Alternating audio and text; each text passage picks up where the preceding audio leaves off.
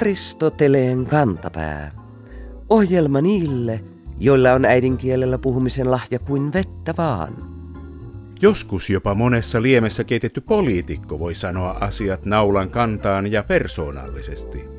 Kuulijamme nimimerkki Jurva huomasi kolme vuotta sitten, miten silloinen ulkoministerimme kuvaili niinkin arkaa aihetta kuin ulkopoliittisia idänsuhteitamme, pinnalta katsoen tavallisesti, mutta tarkemmin mietittynä hyvinkin terävästi. Puhe oli vuoden 2008 Georgian sodasta, johon ministerin mukaan olisi pitänyt puuttua rivakammin. Hän kuvaili Suomen reaktioita seuraavasti. Viikon sitaatti. Kyllä se silloin vähän lakaistiin lattian alle. Nimimerkki Jurva fundeeraa ilmausta näin. Meillä päin olisi sanottu lakaistaan maton alle. Niin meilläkin päin. Mutta varovaisuus naapurien toimien kommentoinnissa on meillä Suomessa muutakin kuin pintaa. Se on vuosisatojen mittaan rakenteisiin saakka opittua malttia. Silloin ei maton alle lakaiseminen aina riitä. Silloin lakaistaan kunnolla lattian alle.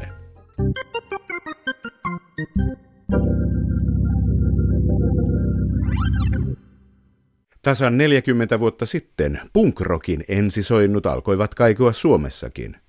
Maaliskuussa 1977 ilmestynyt basisti Pekka Pohjolan kolmas soololevy Keesojen lehto oli kaikkea muuta kuin punkrockia.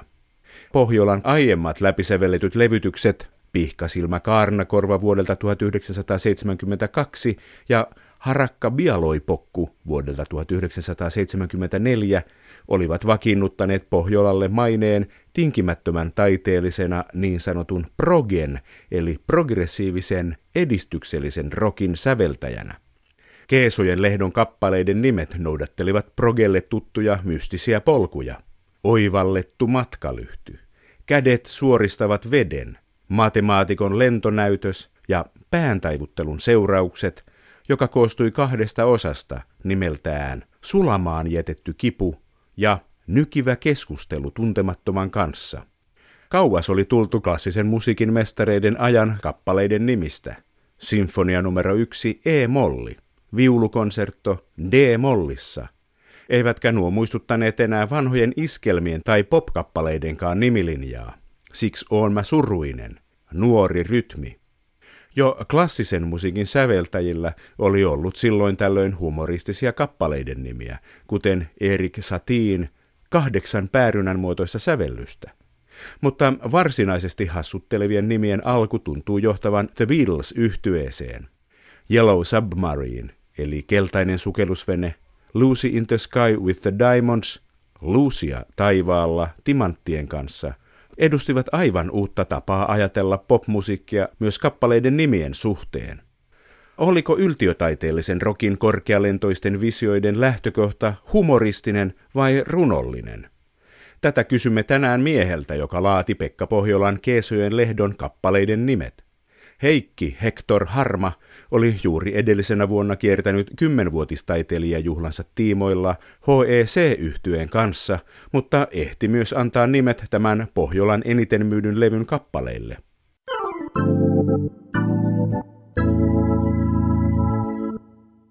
Laulaja, lauluntekijä Heikki Hector Harma, millainen paikka on Keesojen lehto? Jaa, en ole päässyt käymään paikan päällä tutkimassa olosuhteita, mutta se mielikuva, joka mulle siitä on aikanaan tullut, on se, että se on nyt ajatellen jonkinlainen yhdistelmä ehkä tämmöistä Avatar-elokuvan Narnian ja Kontu-nimisen paikan Tolkienin Taru Sormusten herrasta äh, kirjoissa. Tämmöinen niin jonkunlainen miksaus, sehän on niin kuin fantasiamaailma. Aika rehevää ja mystistä. Siltä se kuulostaa. Muistatteko vielä, mistä sana keeso tuli teille mieleen? Uh, mä luulen, että se on peräisin jo mun lukioaikaisesta ainekirjoitusaiheesta, jossa tota, siihen aikaan, kun John Lennon oli julkaissut ensimmäisen kirjansa John Lennon panee omiaan, niin mä olin niin hurmautunut ja lumoutunut siis siitä mielipuolisesta tavasta kirjoittaa ja käsitellä aiheita, joka oli siis todella ihan uutta ja se oli vielä Anselm Hollon loistava käännös, niin sen innottamana mä rupesin kirjoittamaan sen tapaisia aineita, siis semmoisella tyylilajilla, joka niin kuin läheni pakinaa tai sitten semmoisia niin kuin absurdeja novelleja. Ja mä muistan hyvin, että mä en saanut niistä mitään numeroita, että mun sinänsä mainio äidinkielen opettajani merkkasi sinne vaan, että aine ihan hauska, mutta ei voida antaa arvosanaa. Ja, ja tota, se oli vähän katkera pala, mutta siellä mulla oli joku näistä aineista, oli semmoinen, jossa oli mukana Keeso ja, ja kaksoispojat Me ja Ree ja sen tapaisia henkilöitä. Että kyllä mä luulen, että se on syntynyt jo siis siellä 60-luvun puolella. Tulivatko keesot heti teidän mieleenne, kun teiltä pyydettiin kappaleen nimiä ja levyn nimiä Pekka Pohjolaan uudelle levylle?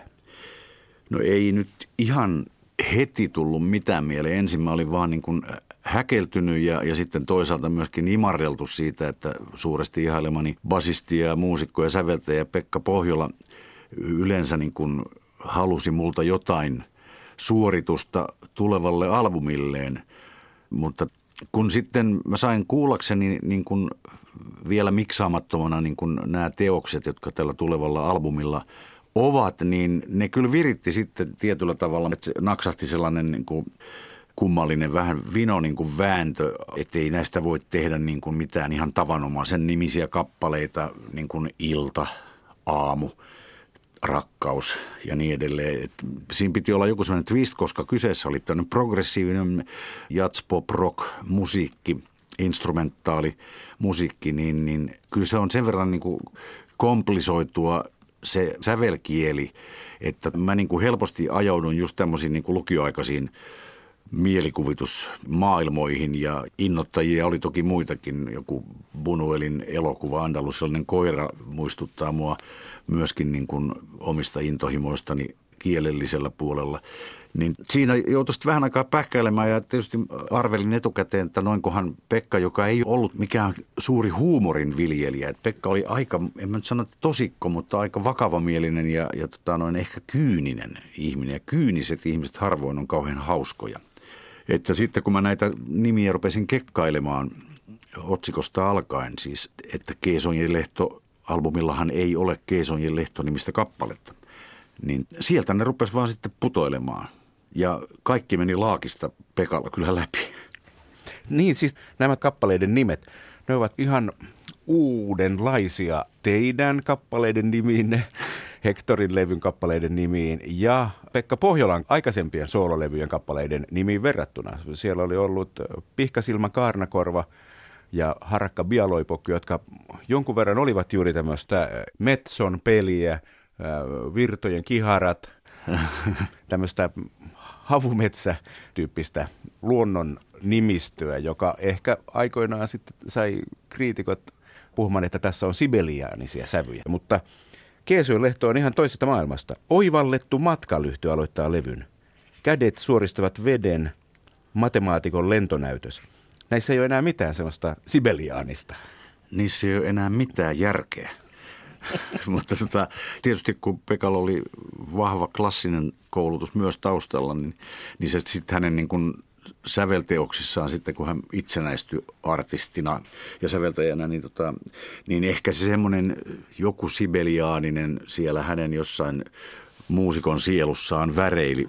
Mutta että kyllä noissa kappaleissa jotenkin silloin kuultuna niin oli myös sellaista niin kuin älyvapaata, että ehkä se Pekan niin kuin muuten vakavahko luonne, niin tota, sitten heräs omalla tavallaan aikamoiseen lentoon juuri tämän levyn kappaleessa. Musta se levyn päättävä kappale Varjojen varaslähtö, että se voisi olla ihan hyvin niin kuin jonkun Monty Pythonin sarjan tunnarina, että siinä on jotain, tai joku Zappan levyn kappaleesta. Ja Zappahan jo oli noterannutkin Pekka jossain vaiheessa ja pyytänyt vissiin bändiinsäkin johonkin sessioihin. Kyllä ne kappaleen nimet kuvastaa sitä musiikkia, mutta ei ehkä sitten ohjaile kuitenkaan niin selkeästi johonkin semmoiseen ahtaampaan kuvastoon kuin mitä joku aamu tai ilta tarjoaa tai joku metsän aihe. Että kyllä tämmöinen matemaatikon lentonäytös, niin siinä on aika paljon tilaa niin kuvitella sen musiikin yhteyteen erilaisia tapahtumia tai tunnelmia. Kyllä. Klassisen musiikin puolellahan on pitkään ollut tällainen objektiivisia. Ensimmäinen sinfonia E-molli.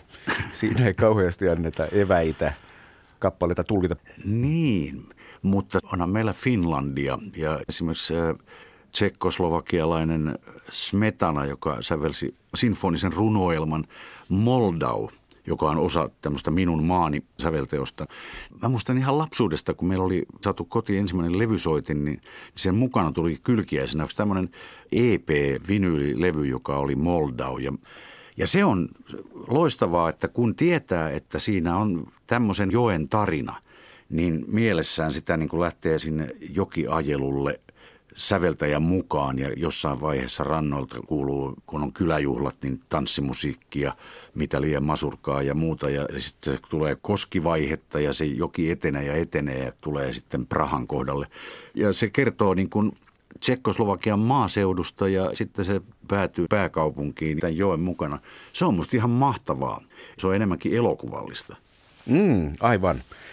Oliko teillä ajatuksena tehdä tähän Keesojen lehtoon jonkinlainen tarina? Heikki Hector Harma. No ei. Ja tilaus oli siis nimenomaan, että kun nämä on erillisiä teoksia nämä biisit, niin oli vaan, että jokaiselle karakterinsa mukainen nimi ja vapaat kädet, että kyllähän joku toinen taiteilija olisi voinut kavahtaa kuullessaan tällaisia mitä nyt oli pään taivutteluja ja muita näissä nimissä. Että et onneksi Pekalla riitti pokkaa sitten, että ne meni, meni tolla tavalla. Ja, ja niistä on sitten jälkeenpäin kuulunut kyllä pelkkää hyvää, mitä mä oon saanut palautetta, että ne on niin ohjailu ihmisiä hurjiin tunnelmiin ihan ilman mitään kiellettyjä lisäaineita. Tuliko missään vaiheessa kiusaus, että olisipa kiva sanoittaa näitä? No joo, kyllä tietysti mm, silloin ajattelin kyllä, että jos Pekka joskus säveltäisi niin kuin laulumusiikkia, niin mielellään voisin olla käytettävissä tekemään tekstejä niihin, mutta ei tämmöiseen, joka on siis selkeästi sävelletty instrumentaalimus ja vielä on aika, aika monimutkaista rakenteet ja kaikki nuottikestot ja niin poispäin, niin kyllä noita olisi aika vaikea lauluksi vääntää. Oliko teillä mielessänne genren progressiivisen rokin nimeämiskäytännöt? Siellähän oli merkkipaaluja tuolloin jo ilmestynyt Pink Floydin Dark Side of the Moon, kuun pimeä puoli. Ja Englannissa paljon muitakin tämmöisiä mystisen kuuloisia, mielikuvitusta herättäviä levyjen nimiä ja kappaleiden nimiä.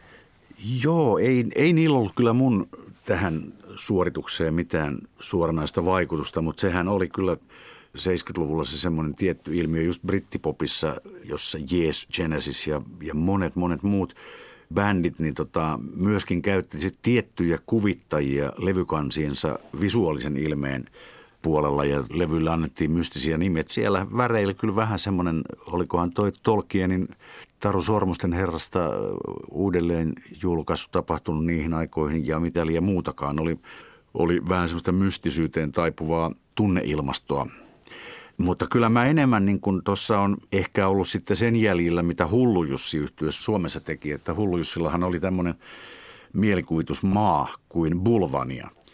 Ja Bulvania-levyllä myöskin Bulvanian presidentti puhuu.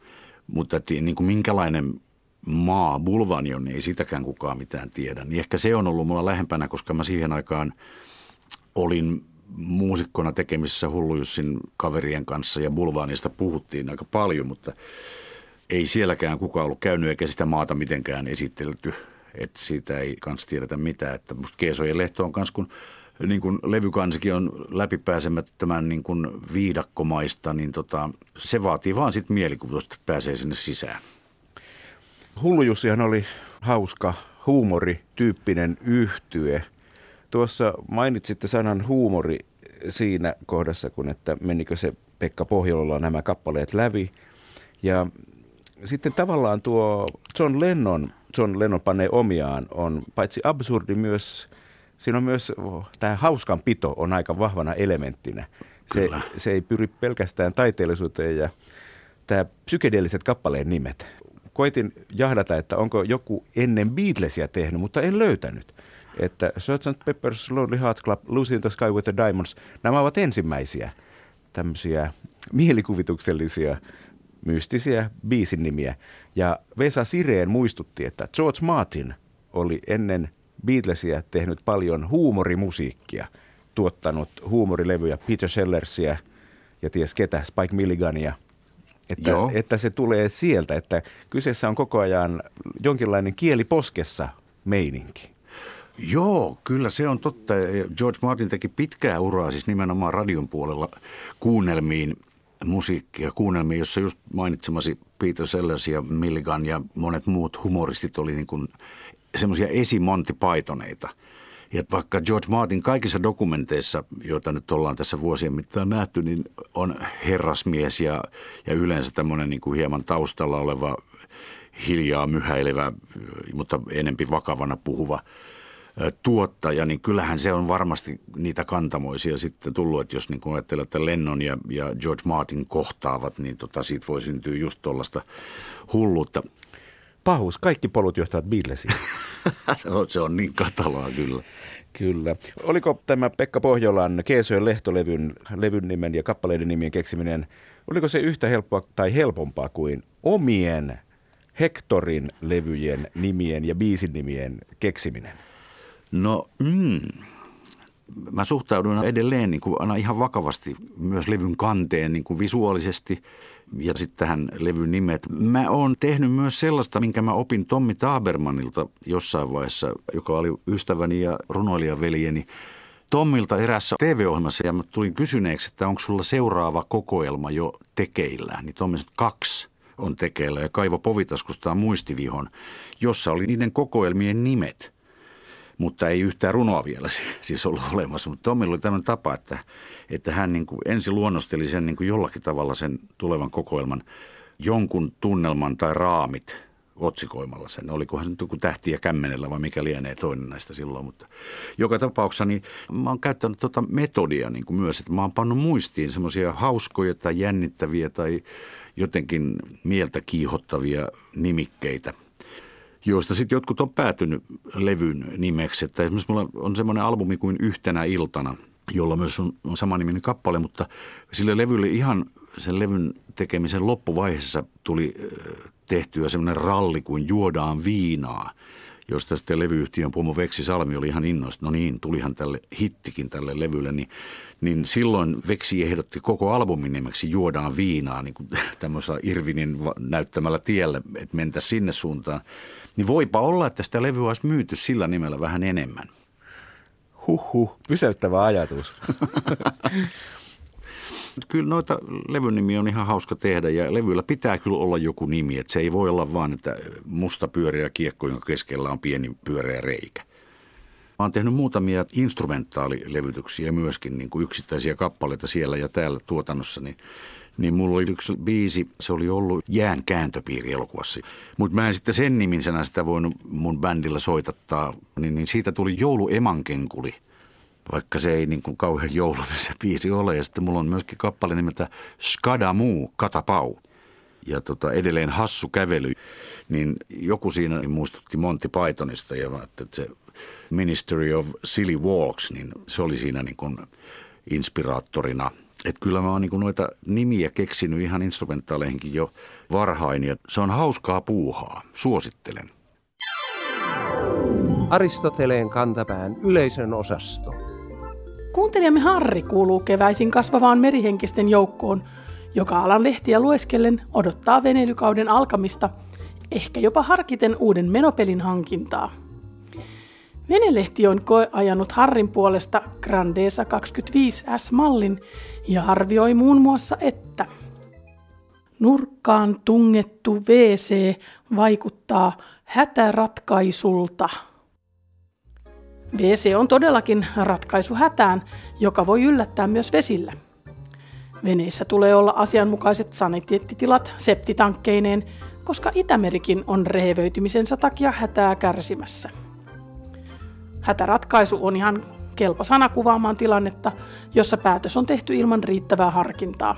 Aristoteleen kantapää ei ota kantaa Grandesan WC-tilojen sijoitteluun, mutta kehottaa toimittajaa harkitsemaan tarkemmin sanavalintojaan, ettei lukijalta jää pääasia, eli koeajon tulokset naurun hyrähdyksien takia huomaamatta.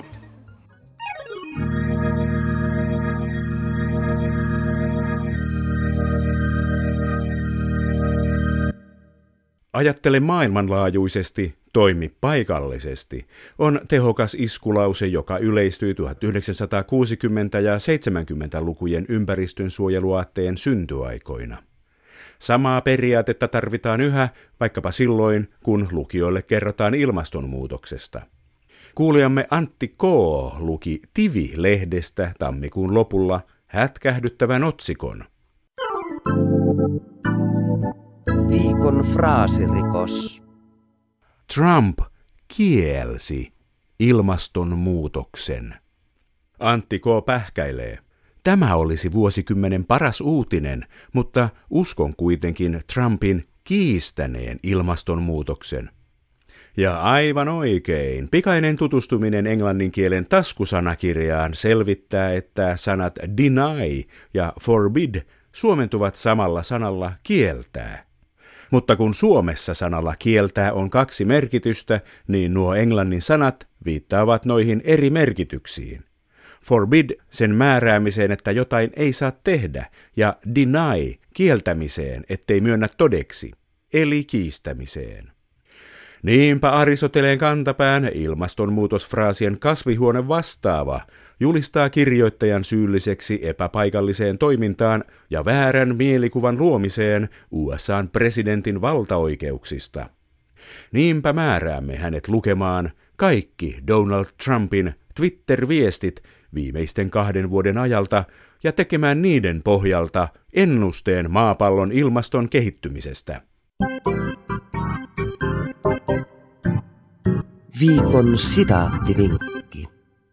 Helmikuussa käsittelimme ohjelmassamme puhevikoja kuten R-vikaa. Ohjelma sai kuulijamme Antti Veen tarttumaan kynään ja kirjoittamaan seuraavasti. Hei, kuuntelinkin taas tänään mainiota ohjelmaanne. Mieleni muistui lapsuuteni 1950-luvun pikkukylän kauppias, joka oli sodassa menettänyt taitonsa sanoa R-kirjainta.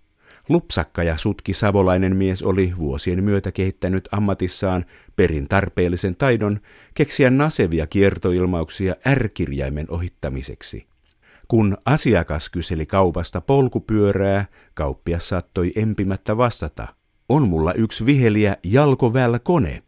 Hänen suussaan vasaran varresta tuli lyömänuijan häntä, sokerista imeläkivi, riisiryyneistä pyhävellin jyvät ja herneistä soppahaulit.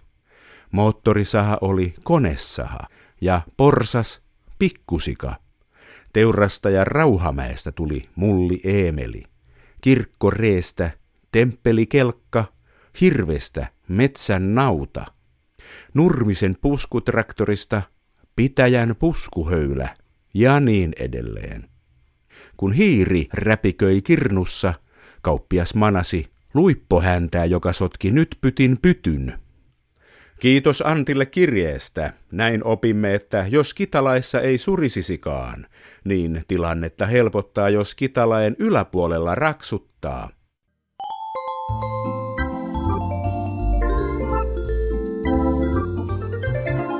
Kerro Aristoteleen kantapäälle, mikä särähtää kielikorvassasi. Tee se internetissä osoitteessa www.yleradio1.fi kautta Aristoteles tai lähetä postikortti PL 58 00024 Yle. Aristoteleen kantapää selvittää, mistä kenkä puristaa.